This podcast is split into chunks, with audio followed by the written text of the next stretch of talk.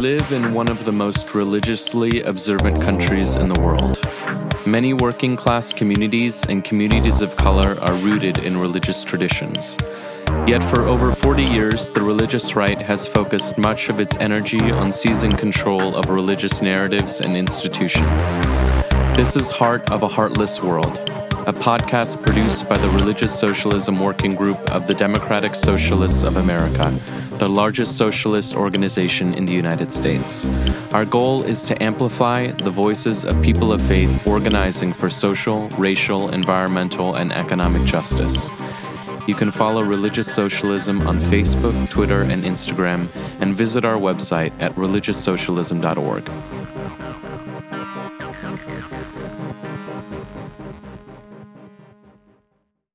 Welcome to Heart of a Heartless World, the podcast of the Religious Socialism Working Group of the Democratic Socialists of America. I'm Colleen Chaddix, and I'm happy to be talking today with Mark Colville. Mark was one of 7 Catholic Plowshares activists who entered Kings Bay Naval Submarine Base, the largest nuclear sub-base in the world, on April 4, 2018. They went to make real the prophet Isaiah's command to beat swords into plowshares. Armed with hammers and baby bottles of their own blood, Mark will report to federal prison in June to serve a sentence for his part in the action. Welcome, Mark. Thank you.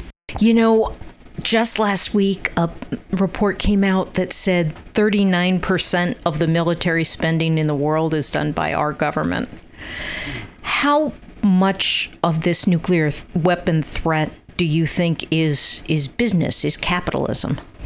Well, I mean, I believe that certainly in the courtroom where we had our trial, that I think most, if not all of us in the room, all of the court members were in agreement on one basic thing, that nuclear weapons are a scourge and they ultimately need to be abolished if the human experiment is to continue. Mm-hmm. I think we had consensus on that. Mm-hmm.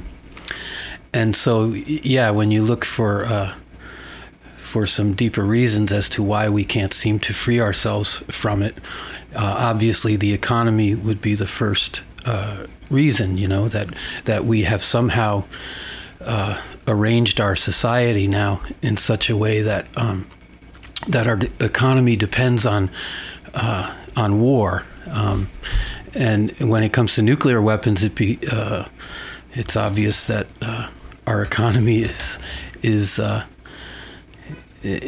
based on producing useless things.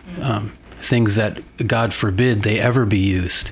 And the building, of course, the mining and the building and the production of nuclear weapons, in some sense, already launches them because it is so devastating for the earth and for all of creation, just the building and development of them.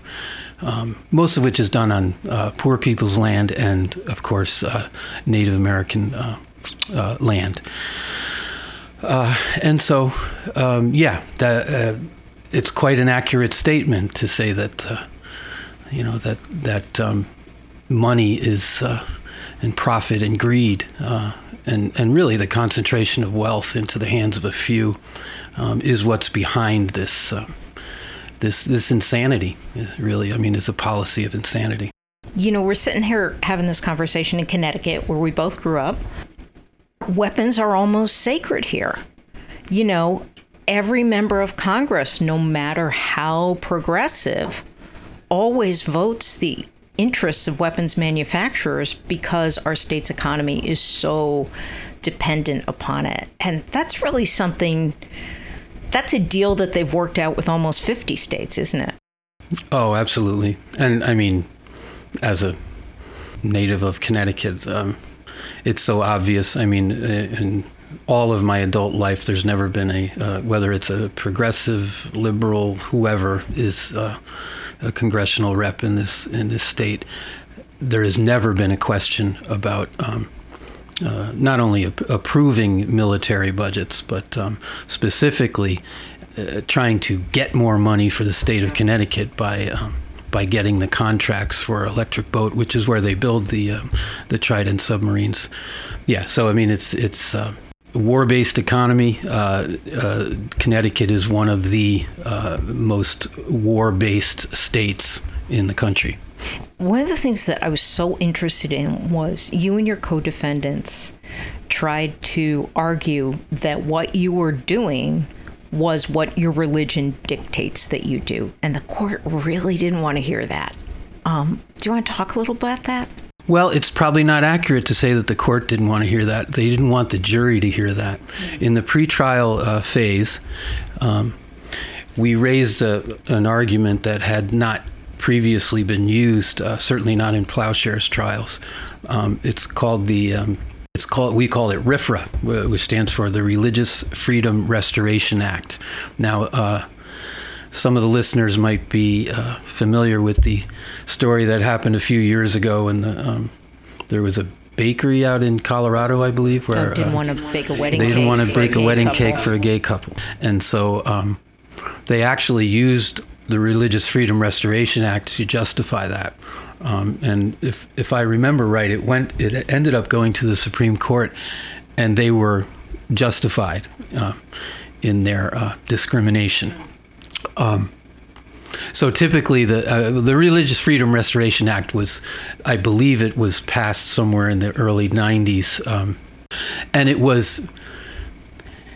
Politically speaking, it was kind of clear that what the purpose of that was to bolster conservative arguments in courtrooms about things like this.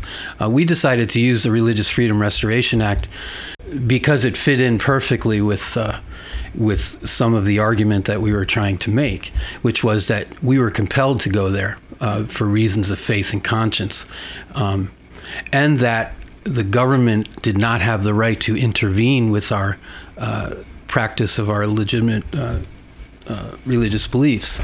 There are elements of the Religious Freedom Restoration Act which are very important. And anyway, we argued this before the actual trial, before a jury, to try to get this argument approved to be made to a jury. And interestingly, during that pretrial process, we put some expert witnesses on the stand, including a theologian from Fordham University, Janine Hill Fletcher, and her. You know, she was accepted as an expert, and anyway, largely through her testimony, the court acknowledged that that what we did was. Expression of our sincerely held religious beliefs. The court acknowledged that what we did was theologically consistent with the teachings of the Catholic Church. And they even went so far as to affirm that what we did was prophetic and sacramental. Of course, we had to enlighten the court about what those words mean, prophetic and sacramental. But in the end, they acknowledged all of that, okay? Ultimately, they did not allow us to make this argument before a jury. And the reasons they used for that were very, very flimsy. The government has a burden, under the Religious Freedom Restoration Act, the government has a burden to prove, if they can't prove that we weren't acting on behalf of our own faith, They have to prove that the government's interest was compelling, that they have a compelling interest to prevent us from exercising those beliefs in the way we did, number one. And number two, the law states that they must, if they intervene in our religious practice, that they must do so in the least restrictive means, with the least restrictive means possible, okay? First of all, and these are arguments that the government did not accept, first of all, if the weapons are illegal, then the interest of the government is not a compelling interest, according to the law, okay? And secondly, it's a pretty steep argument to make in our context that the government intervened in with the least restrictive means available to them. We were charged with 3 felonies and a misdemeanor, and ultimately convicted. So the 7 of us ultimately we were convicted of no fewer than 28 crimes between the seven of us. And just so, there was no contact with other human beings. What you did essentially was vandalism.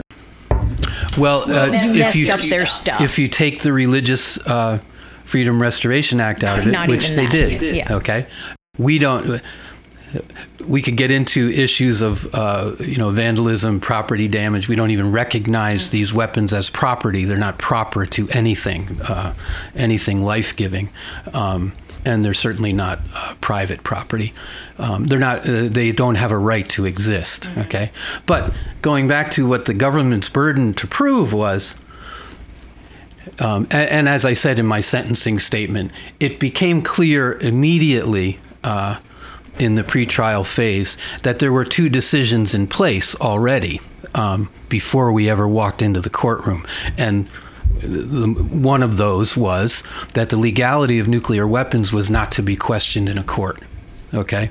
And really that's, in terms of the Plowshares movement, which began in 1980,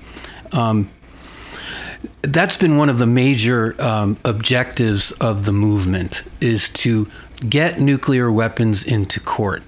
Okay, there is no means. We've tried everything in terms of, lobbying, doing political work within the system in order to, really put before the nation, before the people of this nation, whether or not we really want to live with this gun to our heads, all of our heads, all the time. We've been trying to, to get the courts to wrestle with this question. And, of course, we Plowshares activists have come to the conclusion that the only way to do that is to place our own selves at legal risk in order to get the law to be applied beyond the border of that military base.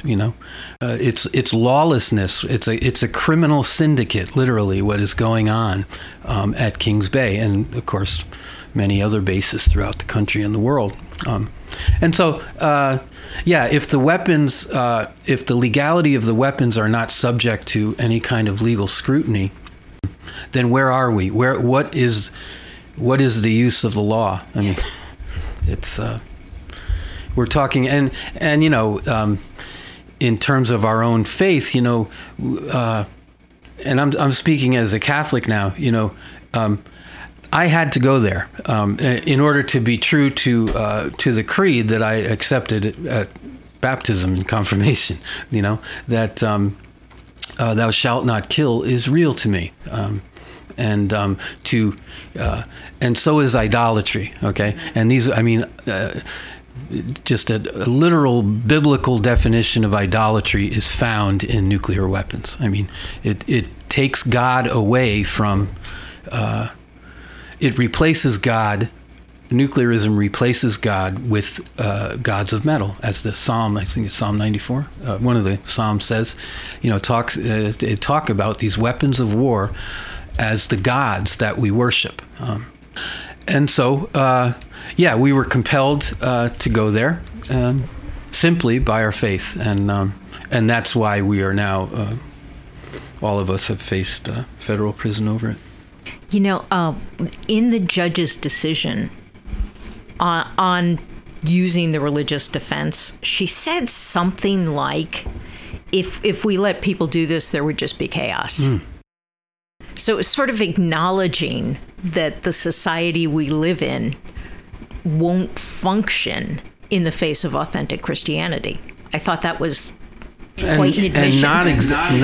And not acknowledging the chaos that's already present, with these weapons. I mean, we're talking about budgets and economy and greed and such. Mm. This is apart from, we have a $750 billion military budget as it is, just far outpacing any other nations combined for this.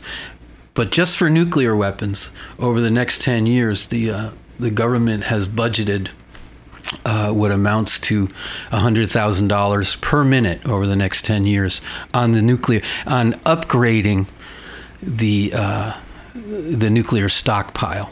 Okay, basically the Trident submarines are to be replaced with a Columbia class, which nobody has any kind of technology, killing technology that is even in the same league with Trident submarines, and now we're developing a new class of them. Well, submarines have their own caucus in Congress. They do.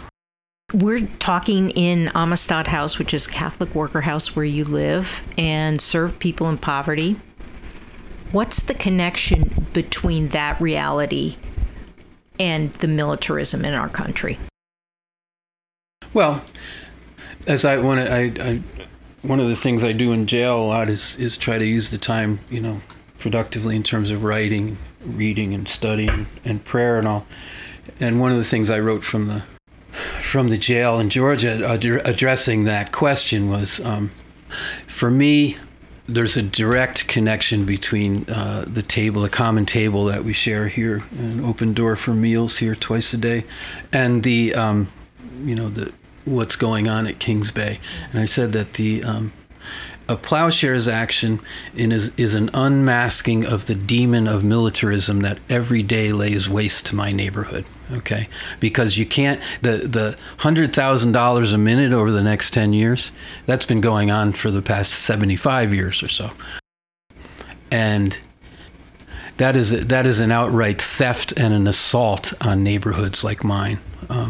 And so for me, having invested my life, and my family has invested our lives in this neighborhood, on this, in this immediate block here. We are tied to this neighborhood. It's the poorest neighborhood in New Haven, and the largest and the most child populated, with the least amount of park space and all of that. But anyway, this is our home, and so I very much in this action wanted to address the court and engage the court as somebody coming from this neighborhood, okay? Because this neighborhood in many ways is a microcosm of the world and the suffering of the world, which in large part is flowing from this unbridled commitment to militarism and endless war. And so the wounds of that are not always immediately visible to those who may not live in this neighborhood, or those who are making the decisions in courtrooms and Congress and such. And so I went to Georgia, as a member of this neighborhood, and as a citizen of the world, really, mm-hmm. And that's how I chose to engage the court, that very much acknowledging that this isn't just my political views I'm expressing here. I'm trying to make, I'm trying to give voice to cries of poor people throughout the world by trying to expose the reality of nuclearism and how it affects my own neighborhood. Your action at Kings Bay and all your actions throughout your life have been nonviolent. Mm-hmm. I've found, especially recently, that can be difficult to defend. I mean, I've been told by people, well, you're promoting this strategy, but, you're an old white lady. The Oath Keepers aren't coming for you. How do you answer that kind of challenge?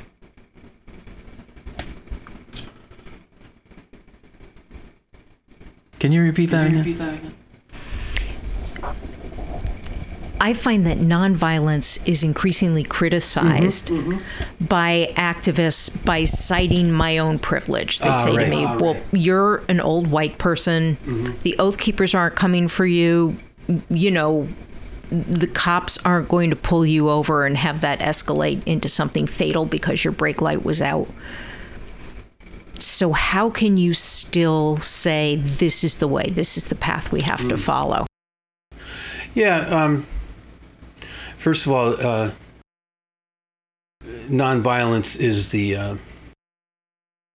is kind of the source that I live out of, okay, or I try to live out of, okay. My commitment to nonviolence is largely based on exactly the fact that I've become aware of my privilege as a white person, as a male in this society. You know, to me, faith, religious practice, it's really, to me, all about locating myself in the world, okay? I don't think, religion has had a lot to do with the evil in this world. I mean, starting with war. I mean, has there ever been a war in which God has not been recruited? Mm-hmm. So I've come to the conclusion as an old white man that that religion doesn't really have much of a value in this, in our society, in our culture, in the world, if it's not, you know, centered on the development of conscience. And that's what I mean by when I say, you know, as a person of faith, that my first job is to locate myself in the world. That's like whatever problem or issue or whatever that I take up as a person of faith. I have to say, well, where am I? Where am I in this problem? Where do I locate myself? Am I part of it? You know, am I resisting it? Am I sitting on the fence? Whatever. Okay. And so locating myself in the world, and that's about, you know, the Catholic Worker movement is based on this philosophy of personalism, which means I take problems personally, poverty, militarism, war, violence, all of these things I see as, I own them as my own problem, and then I try to root them out of my own life, which is to say, you know, it's kind of a preamble for saying that, you know, my nonviolence is not, it's not something I proselytize over, okay? Mm-hmm. And if I'm talking to somebody who's been the victim of trauma and violence from the state, particularly people of color, as we know, you know, this unmasking of what policing is, has become in this country, or what it, or really historically what it always has been, mm-hmm. you know, this kind of racist response to the to movements for freedom on behalf of poor and people of color. You know,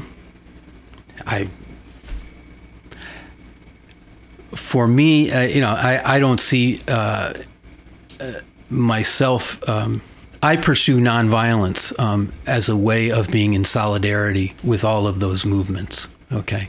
And I don't, I have no place from which to make a judgment on the oppression or the experience of oppression of others and how they respond. You know, ultimately, do I hope that my example in the world, you know, practicing nonviolence is authentic enough to other people so that they may be attracted to it or might want to emulate it or at least raise questions in their own conscience? Sure, you know. But that's how I've chosen to live, and again, it's kind of a life source for me. It's engaging the world in this way, you know, and I get that from, you know, from the many mentors I've had in my own life, beginning with my father and my own parents. Yeah, that's kind of who I am. I don't apologize for my position on nonviolence. I think part of the question here, and I, you know, that's why I wanted you to repeat the question, because there's become this kind of, and it's really become acute now, I think, in our certainly in the courtrooms and in our dialogue and our narratives about violence and nonviolence, is this notion of property damage as being inherently violent. Yeah. That, and it really, to me, this is really part of the whole white supremacy agenda, is that property rights have now in our system. I really believe property rights and private property has been placed above life, human life, in terms of what we're going to defend in this country.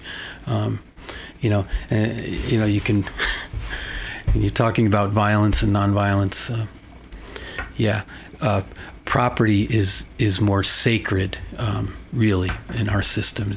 It's been clear to me that property has become more sacred than life, certainly the lives of poor people. Yeah. So that, you know, given that situation, and again, we're not, well, we can get into the whole issue of property damage and so-called vandalism and all that. I mean, when we got to a jury, when we had a jury in our trial, they were operating under this ignorance that the court enforced, mm-hmm. because we couldn't make any arguments about religion. Yeah.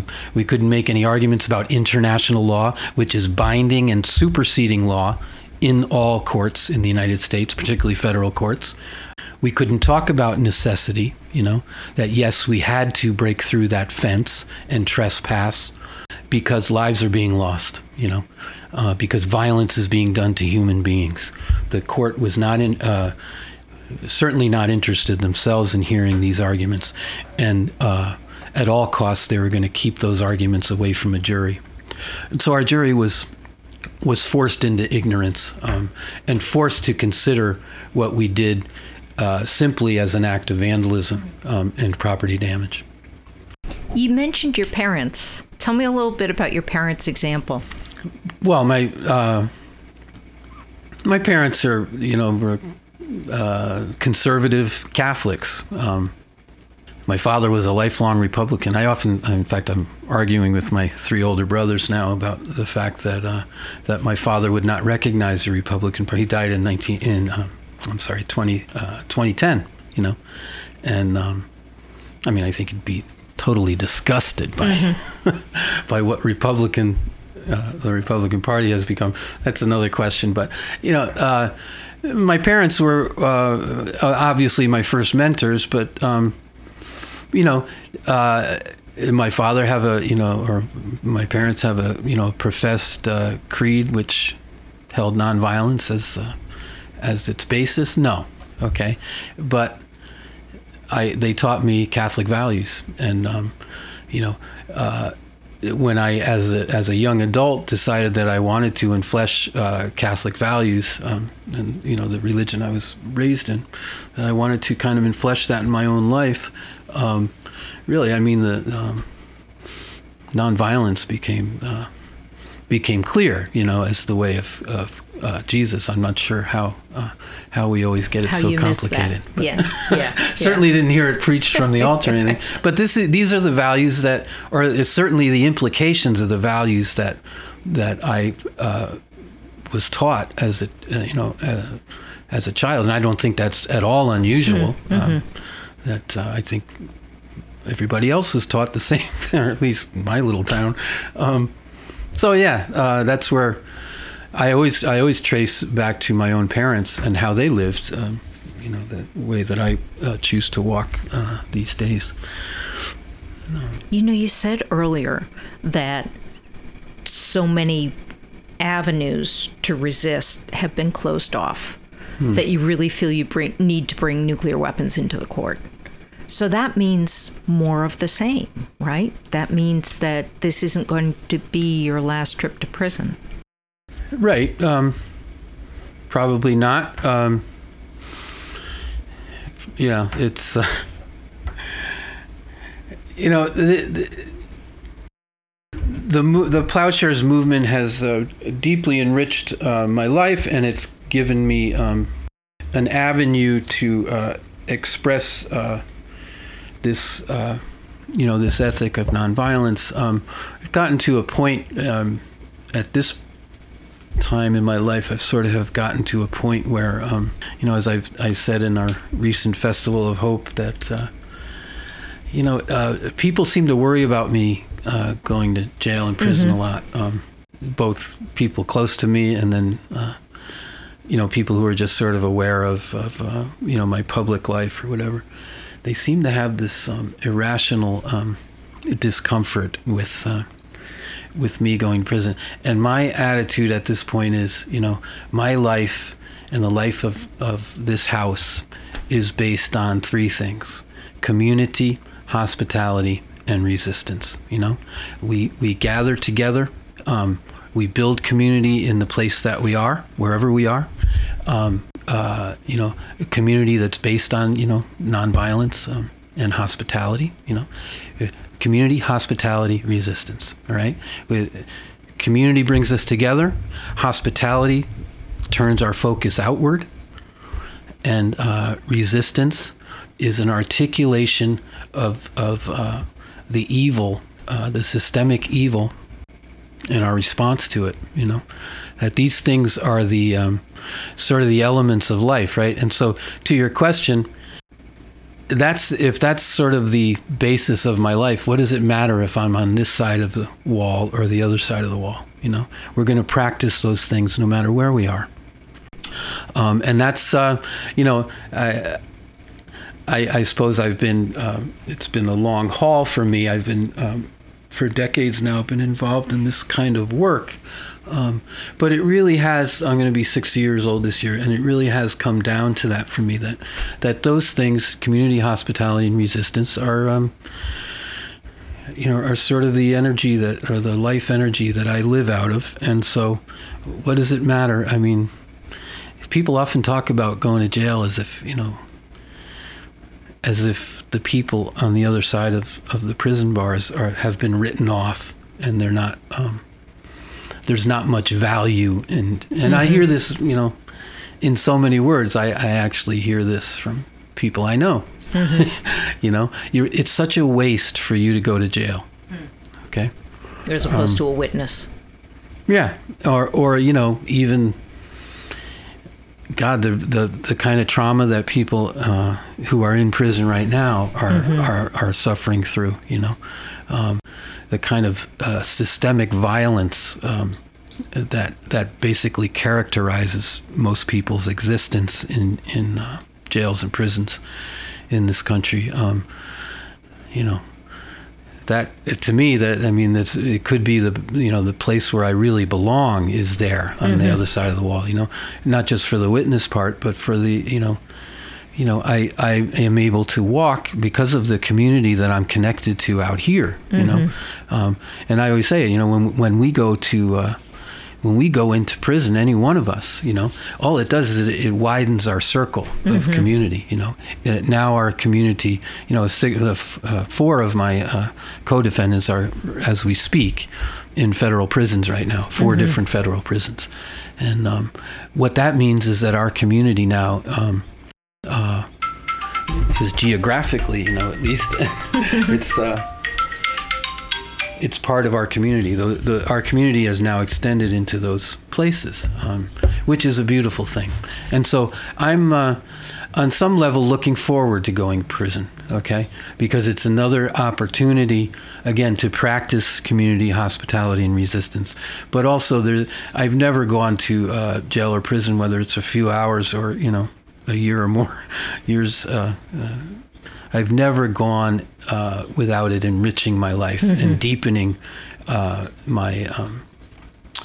deepening my commitment and clarifying my conscience. It's curious to me at this point how people who subscribe to the New Testament, how they don't understand that. To read the New Testament from the place where most of it was written can actually be a fairly enlightening experience for a Christian. We seem to miss that. We're right down the hill here from Yale Divinity School. And not to disparage the good people that teach and learn there. Certainly, I've done that some myself. But it kind of boggles my mind at this point that...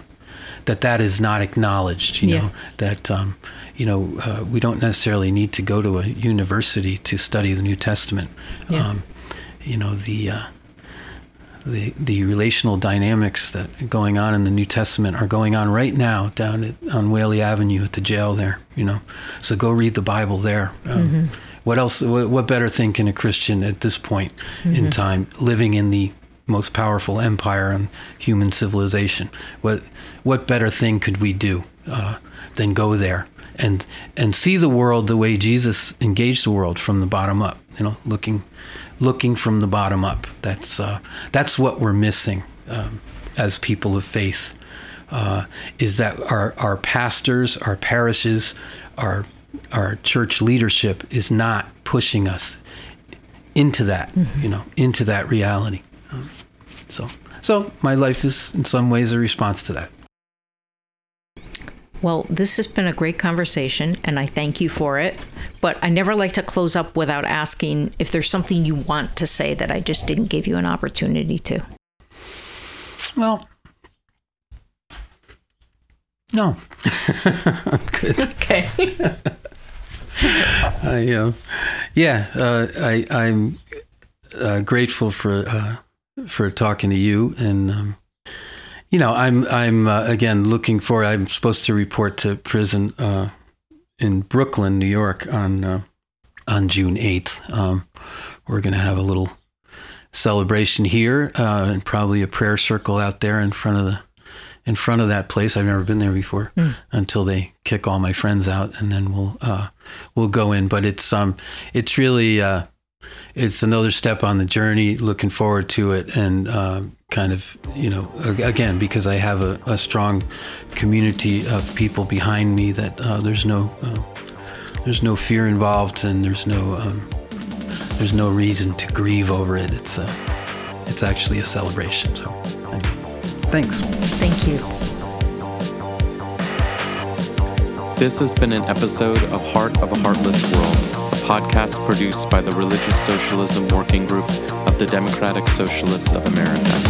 This episode was produced by Jeremy McMahon, with intro music by Party Dark.